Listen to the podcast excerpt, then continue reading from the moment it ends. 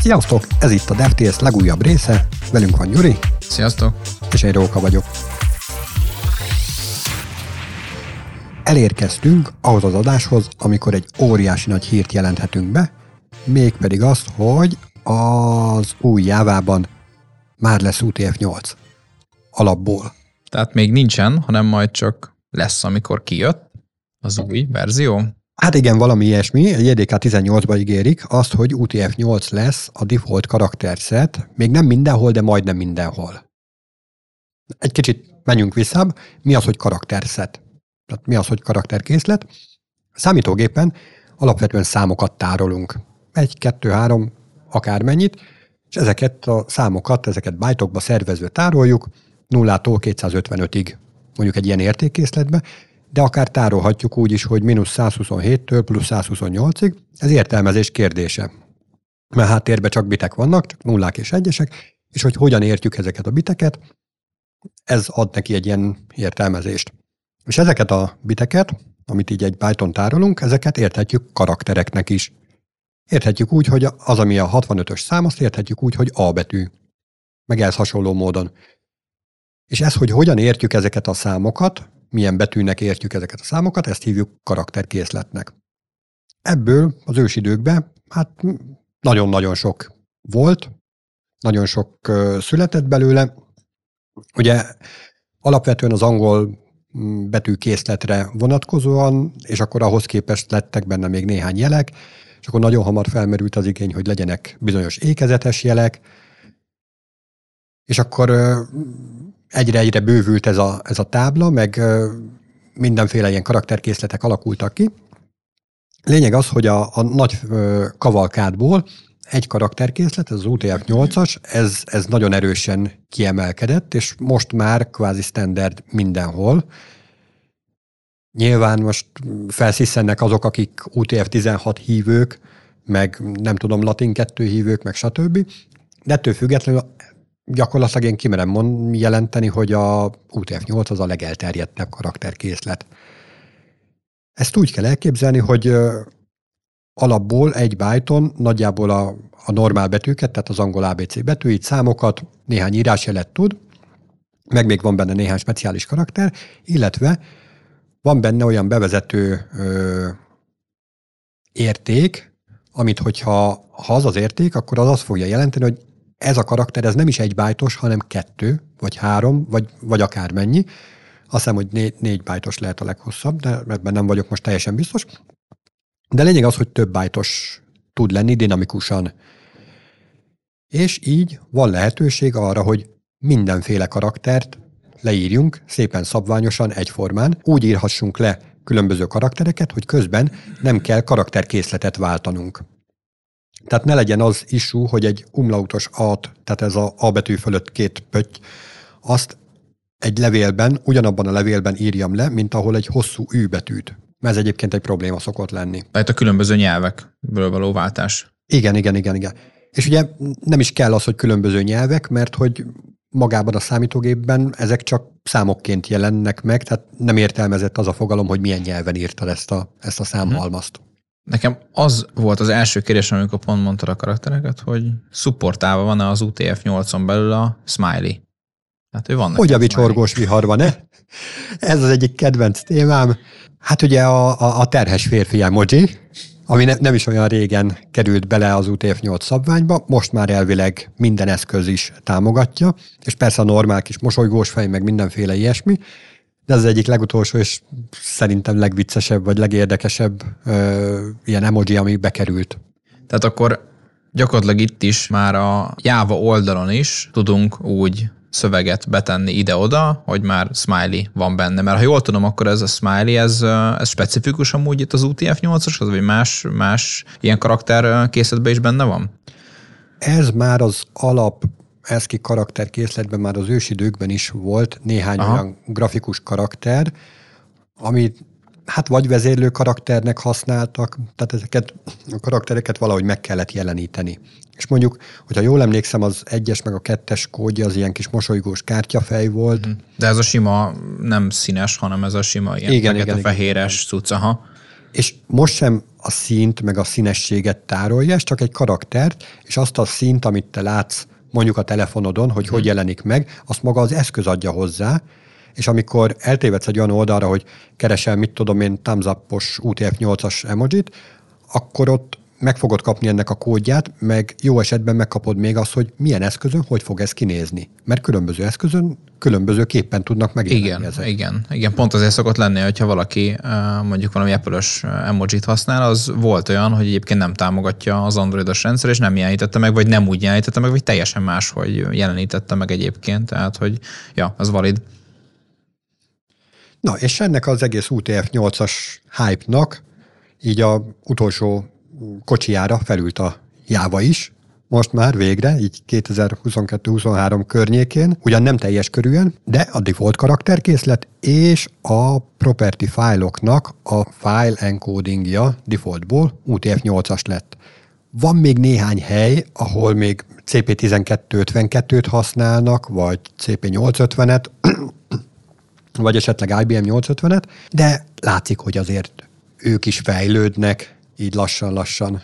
Aha, pont azon gondolkodtam, hogy milyen megfontolásból um, kerítetek erre most sor, tehát hogy biztos, hogy volt valami olyasmi. Tehát ez, ez, ez, egy, ez egy eléggé um, requested feature volt, gondolom, tehát hogy kérték sokan, hogy ez legyen már meg, gondolom. Én nem vagyok ebben biztos, hogy olyan sokan kérték. Amikor én jáváztam, akkor mindig ez ilyen de facto tény volt, hogy mit tudom, property fájlok, azok már pedig ilyen latin egyes kódolással uh-huh. vannak, és abban ne Meg volt szokva rossz. Igen, ne tegy élékezetet, mert az baj. És pont. Hát kíváncsiak most akkor milyen, milyen, milyen megfontolás, vagy milyen külső hatás, vagy belső hatás miatt történt, hogy most akkor most elkezdjük támogatni, vagy valami ilyesmi. Szerintem lemérték a távolságot a valóság meg a jáva között, és úgy vélték, hogy már nagyon lemaradt.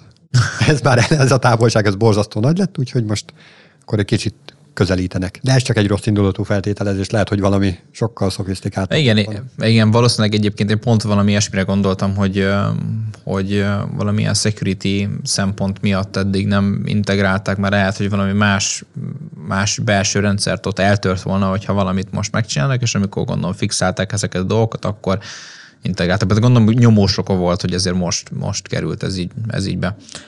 Lehet. JavaScriptben egyébként hogyha szeretnél, akár forráskódban is használhatsz. Igen. Ilyen unikódos karaktereket, sőt, akár ilyen változó neveknek is adhatsz, tehát egy mosolygós fej, az lehet a változó neved. Igen, egyébként ezt már, ezt már próbáltam is, és, és meg is lepődtem, hogy ez egyáltalán működik, meg azon is meglepődtem, hogy, hogy az ide is szupportálja. Tehát amikor én WebStormot használok, akkor hogyha bemásoltam ott azt a smile akkor ott a WebStormos kis kezelőfelületben ott, a, ott megjelent ez a ez az emoji, úgyhogy ez itt tök, tökre jó volt. Na, hogy hogy lehet vidám kódokat vagy szomorú kódokat készíteni, most már jávában is.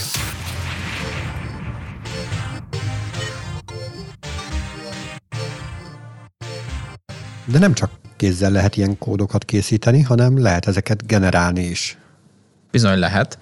És most, hogyha már generálásról van szó, meg, meg különböző ezzel kapcsolatos AI rendszerekről, Nekem a Twitterem kb. úgy néz ki, hogy minden második poszt az valamilyen kis összefoglaló poszt azokról a eszközökről, azokról a generatív AI eszközökről, amik ebben a hónapban, vagy éppen ebben a hétben, hétben jöttek ki. Tehát, hogy most már jelenleg azért olyan sok startup, meg olyan sok cég, meg, meg akár nagyobb vállalat is foglalkozik ilyen rendszerekkel, hogy már teljesen el lehet velük veszni. Lassan elérjük azt az időpontot, amikor több ö, ilyen OpenAI-os GPT-re épülő alkalmazást lesz, mint amennyi Node Modules? Hát afelé hajlunk, igen, hogy azért most már, most már ez abszolút így van, és és az a vicces egyébként még ezekben, tehát, hogy, hogy még az oké, hogy a Node Modules az egy működő dolog, tehát, hogy jelenleg itt olyan eszközökről van szó, amelyek még early access-be vannak, tehát ugye nagyon sok olyan, olyan oldalra tévedek rá, oké, okay, van, ez, van ez az ígéret, hogy akkor most neked akkor dizájnol sima szövegből egy, egy ilyen user interface, de de ez még nem elérhető, tehát egy ilyen meghatározott ilyen belsős alfá verzióban vannak még, és, és fel lehet regisztrálni Early Access-re, tehát hogyha később, amikor, amikor elindul a program, akkor, akkor fogjuk tudni ezt használni, de még itt, tehát itt 90%-a vagy 80%-a, tehát tényleg amik így jönnek ki, azok így nagyon kezdetleges fázisban vannak, vagy azon, hogy éppen csak meghatározott tesztelők vannak ott, vagy éppen meghatározott userek, vagy tényleg az, hogy csak nem is történik semmi, csak van egy jó kis landing page, és akkor fel van, fel van téve, hogy mire lesz képes majd a rendszer valamikor, ez az ígéret, de hogy, de hogy még itt, ez, itt még ez nincsen. Tehát most kicsit úgy, úgy érzem ezt, mint amikor ilyen 2000 17-ben, 17 év végén, amikor nagyon uh, ilyen uh, kripto hype volt, akkor minden, mindenki kijött azzal, hogy fú, ez az új kriptorendszer itt, meg ott, ez az új kriptovaluta így, meg olyan lesz, és akkor vannak nagyon szép landing page ott volt mindig, hogy ki foglalkozik vele, hány év tapasztalatok vannak, hány évtized szoftverfejlesztéssel, szoftverfejlesztési tapasztalat, de hogy tehát maga a termék, meg maga, hogy milyen problémát old meg, ugye az, a probléma megoldás az világos, de maga a termék az még így kb. így sehol. Tehát de most jelenleg úgy érzem, hogy kicsit, kicsit ez hasonló. Még egy, egy 17-es kripto uh, ilyen Lufihoz képest azért még annyival vagyunk jobb, hogy itt már látszik, hogy milyen problémát old meg. A 17 év végén ezek a kripto projektek olyan is volt, hogy nem is tudjuk, hogy egyetlen ez mire lesz majd később jó, csak valami hangzatos kis, kis, um, kis szöveg volt hozzá, de azért itt már vannak olyan rendszerek, amit el tudnék képzelni, és már szívesen használnám, de még egyelőre csak azért, azért ígéretek vannak. Ez olyan, mint a vendéglő a világ végén. Az mi? Hát a Galaxis útikalaus toposoknak ja. című könyvben egy olyan, olyan elképzelt hely, egy, egy étterem, ami a világnak a legvégén, tehát amikor teljesen semmivé Aha. válik, amikor teljesen összeomlik, ott egy utolsó vacsorát eltölthetsz, és már elkezdték beszedni hozzá a pénzeket, és azzal az ígérette, hogy ha majd elkészül az időutazás, akkor majd visszajövünk értette, elutazhatsz oda, és utána vissza is hozunk Aha, tehát ígéret van. De egyébként, hogyha már így a ígéretekről beszélünk, azért van sok projekt, ami már egyébként éles, tehát már, már működik, de még, de még nem, nem annyira kiforrott, de párat azért említsünk egyébként, mert, mert vannak nagyon izgalmasak egyébként, ami nekem így nagyon felkeltette a figyelmemet, azok olyan rendszerek, amik segítenek neked a designban, tehát itt kétféle lehetőség van van olyan rendszer, ami, és ezt majd be fogjuk linkelni itt a podcast jegyzetekben van egy ilyen jó kis Twitter bejegyzés, ahol egy srác pont ezeket így szedte össze most az éppeni legaktuális, leghypoltabb rendszereket. Tehát, hogy um, itt kétféle lehetőség van a design szempontjából, hogy van olyan, ami segít neked textből generálni egy contentet, olyan szinten segít, hogy, hogy azt mondod neki, hogy ja, csinálj nekem egy login page-et, social loginokkal, tudom én, kék sémával, és megadsz neki mondjuk még egy szín, színkódot is, és akkor mondod, hogy lekerekített dolgok legyenek, meg hogy, meg hogy legyen akadálymentes, és akkor azt szépen ott, a, ott az a designba így kigenerálja neked, hogy hogy képzeli el, és ugyanúgy ez a generatív módon, mint hogyha egy, mint hogyha egy képet generálnál akár ilyen Stable Diffusion-nel vagy DALI-val, és ugyanúgy megcsinálja neked ezt a, ezt a dizájnt. A másik pedig az, amikor Figma-ba integrálható kis pluginként, úgy mint egy GitHub Copilot, amikor rajzolsz mondjuk a login felületre egy, egy e-mail címes inputot, akkor utána rajzolja neked a, alá, hogy akkor hogy néz neki a, a password input. Tehát, hogy itt, itt a design szempontjával egyébként főleg itt a kreatív, kreativitás itt nekem nagyon, nagyon be tudja ezt ez indítani, meg egyébként nagy segítség lehet majd